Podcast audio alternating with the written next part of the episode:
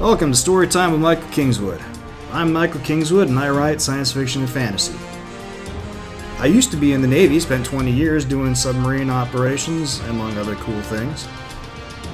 Learned to fly planes, learned to scuba dive, had a bunch of kids, saw the world, and I started writing fiction. In this podcast, I'm going to be sharing my stories with you in the hope that you'll have fun, and also that you'll like my stuff and come back for more, and maybe help brother out with buying a book or two. So uh, sit back, relax. I'm going to tell you a story. Hey friends, it's Michael Kingswood. It's story time.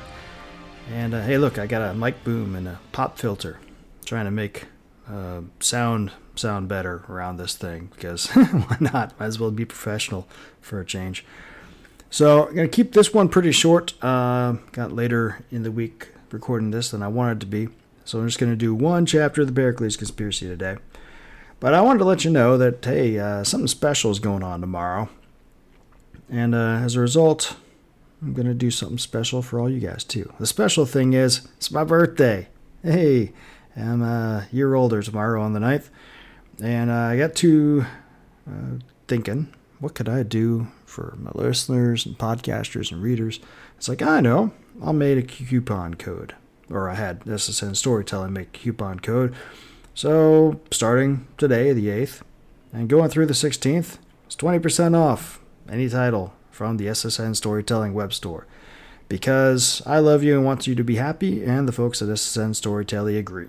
SSN Storytelling agree with me.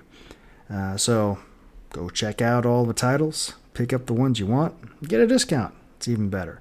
Especially since I have two new titles up. I've got, uh, I already told you about Doppelganger, the story I did for the uh, Infinite Bard. That's up there, and all the other retailers out there. And audiobook, yes, audiobook, because I recorded an audio version of it, and ebook form. Also, my newest one was put out about a week ago. Is finally finished publishing through the various channels. Is up there. It's called Final Extraction. It's a military science fiction story. Um, that's also an ebook and audiobook. Every retailer you can find, and on the SSN Storytelling web store. Since, of course, they're they're awesome, and that's because I'm associated with them. That's the reason why I'm associated with them is because they're awesome. But anyway, um, so that's what's going on in the writing world. Uh, it's, it's, the Sunday, the 8th of September, uh, week 21. I have not yet finished my week 21 story yet, but I will. In fact, I'm just taking a brief pause in writing it right now in order to record this because I needed to. Okay, so we'll keep it short this week. Just one chapter. Sorry about that, but yeah, that's how it works sometimes. We'll do two next week. All right, so we'll get started here in a second. Hope you enjoy it. I'll talk to you on the flip side. The Pericles Conspiracy, written by me, read by me. No sense apologizing anymore. Chapter 30 Alone. Jo stalked across the motel room and hurled her bag across the room. It struck the wall with a resounding thud, and for a moment almost seemed to stick there before falling to the floor. She did not want to consider what was on the wall that could have possibly made it do that. Calm down, Jo, Malcolm said from behind her. He pulled the door closed with a solid click of the lock. We can't be going off the handle here. What? Jo turned on him with her best I'm the captain, you have really pissed me off look. This time she did not even need to fake it. She was gratified to see him recoil a bit. What did you say?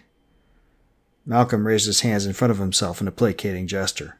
If we're going to get through this, we need to be calm, think things through. I can. Stow it, just stow it, Malcolm. Joe was half inclined to march over there and smack him silly. This was all his fault. All of it. If he hadn't gone and. and what? Tried to do the right thing? Snarling, Joe forced that little voice in her head away before it stole her fury. Anger was all that kept her going right then. She needed it. Malcolm just looked at her silently, his face smooth, but his eyes told a different story.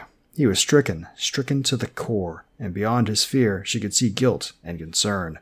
For her well being, she was sure. Joe's momentary fury at him left, and she slumped down onto the edge of the bed. It was hard as a rock. Typical. What are we going to do? she asked, and inwardly cringed the despair, the hopelessness that she heard in her own voice.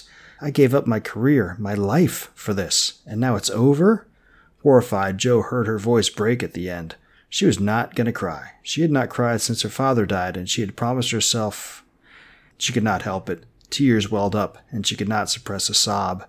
That first one unleashed the floodgates. She sagged down, cradling her face in her hands, and wept. She wept for herself, for Malcolm, for the helpless babies that were being destroyed, for everything.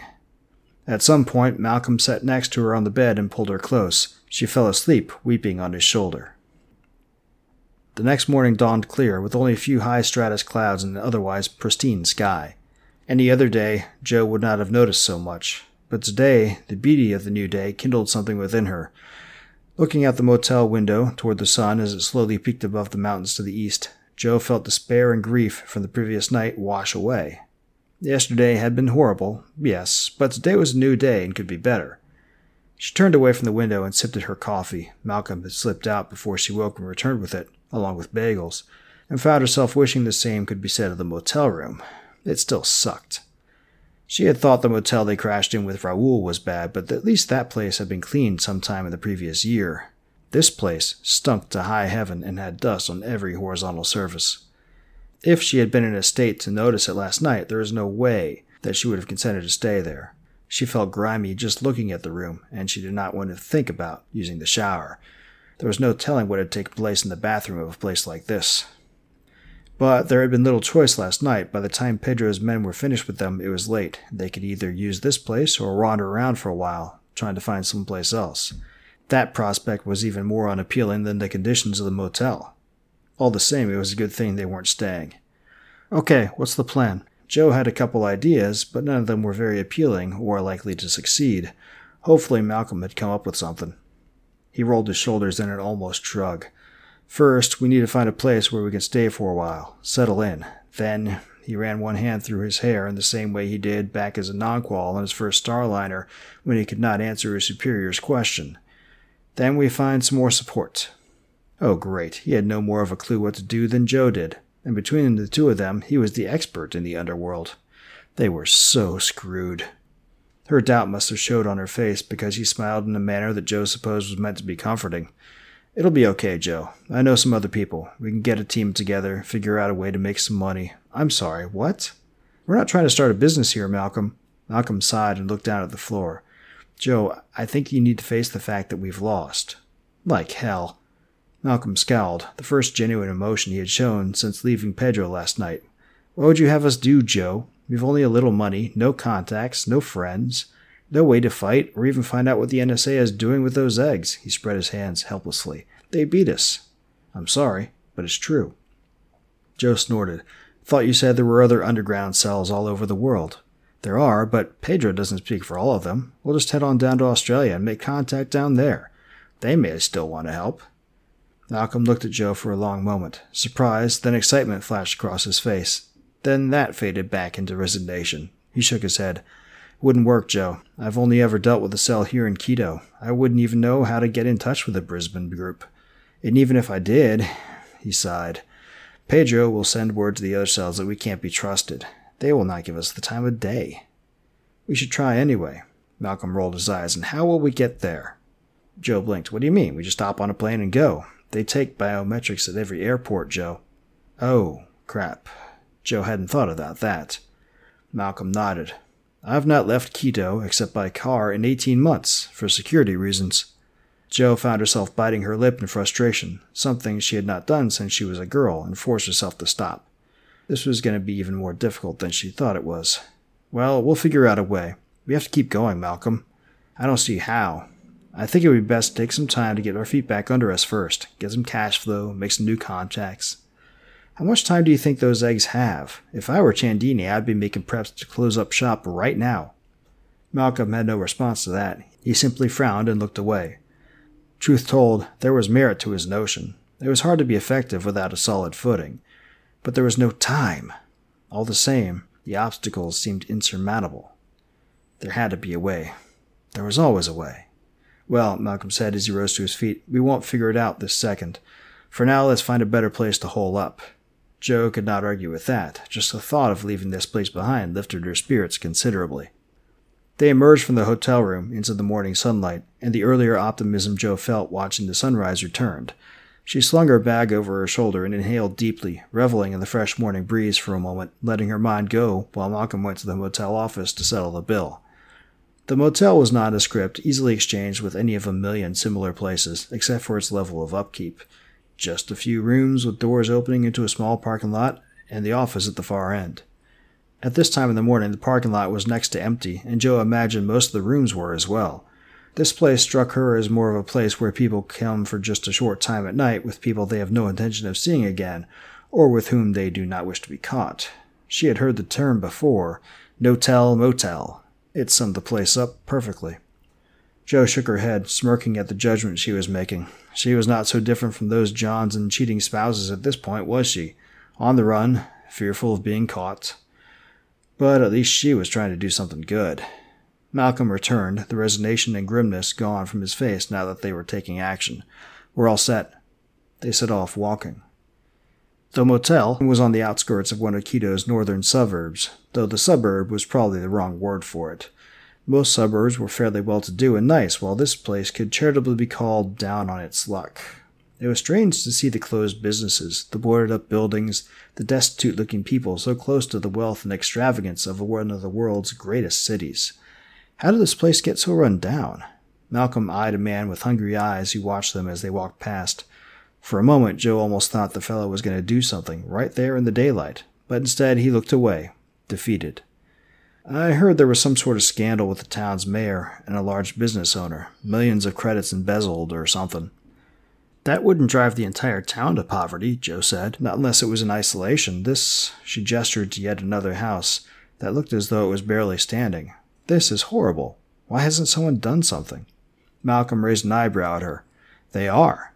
Most of the people here are on public support of some sort or other. The local Chamber of Commerce is trying to encourage businesses to return, but it takes a lot of encouragement to get someone to be the first to go into a situation like this, Joe finished for him. Malcolm nodded. Becky told me about some of the projects the CFL was doing here to pull people out of their learned helplessness. Progress was slow. Joe mulled that over as they walked. She should not have been surprised. She had seen poverty on every world she had visited. Some had it worse than others. But the poor wall was there, and it seemed they always would be there. It was sad, but she had more immediate things to worry over at the moment. After a couple of kilometers, they came to an intersection with a larger road and turned south. It took a moment, but Joe realized it was Highway 35. Is that safe house you mentioned before near here? Malcolm looked sidelong at her, confused for a moment. Then he blinked in surprise. He looked around at the buildings and signs on the road and grinned. It is. About five clicks ahead and then another couple kilometers to the left. Is it continuously manned, or just available for whomever needs it? Malcolm's smile grew until it nearly stretched ear to ear. Well, life sucks. You don't have any friends, no contacts, very little money. Might as well crash on your old friend's safe house, I guess. Well, that's how it goes.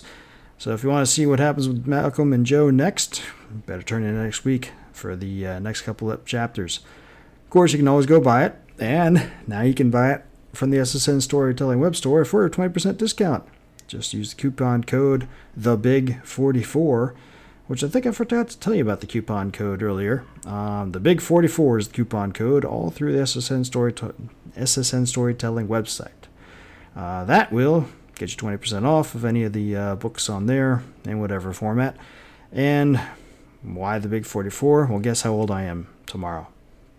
Great. Anyway, um, Anyway, I hope you liked this uh, chapter. Go buy the book. Go tell people about the book. Leave reviews if you've read it. And like and subscribe to the podcast and the video channels. And come back and see me next time. Till then, you know what I say. Don't do anything I wouldn't do. Thanks for listening to Storytime with Michael Kingswood. You can find me online at michaelkingswood.com. I'm also on Facebook and Twitter. My web store is ssnstorytelling.com where you can find all my books in your favorite formats. Purchasing through the web store nets me the most profit, but if you prefer, I'm also on Amazon, Barnes & Noble, Kobo, and all the other usual e-tailers. If you want to learn about new releases, sign up for my mailing list through the contact form at my website. I guarantee not to spam you, only send an email when I have some news to share. Storytime with Michael Kingswood is copyright of Michael Kingswood. Intro and outro music copyright Gene Paul Zogby, licensed through stockmusic.net. All rights reserved.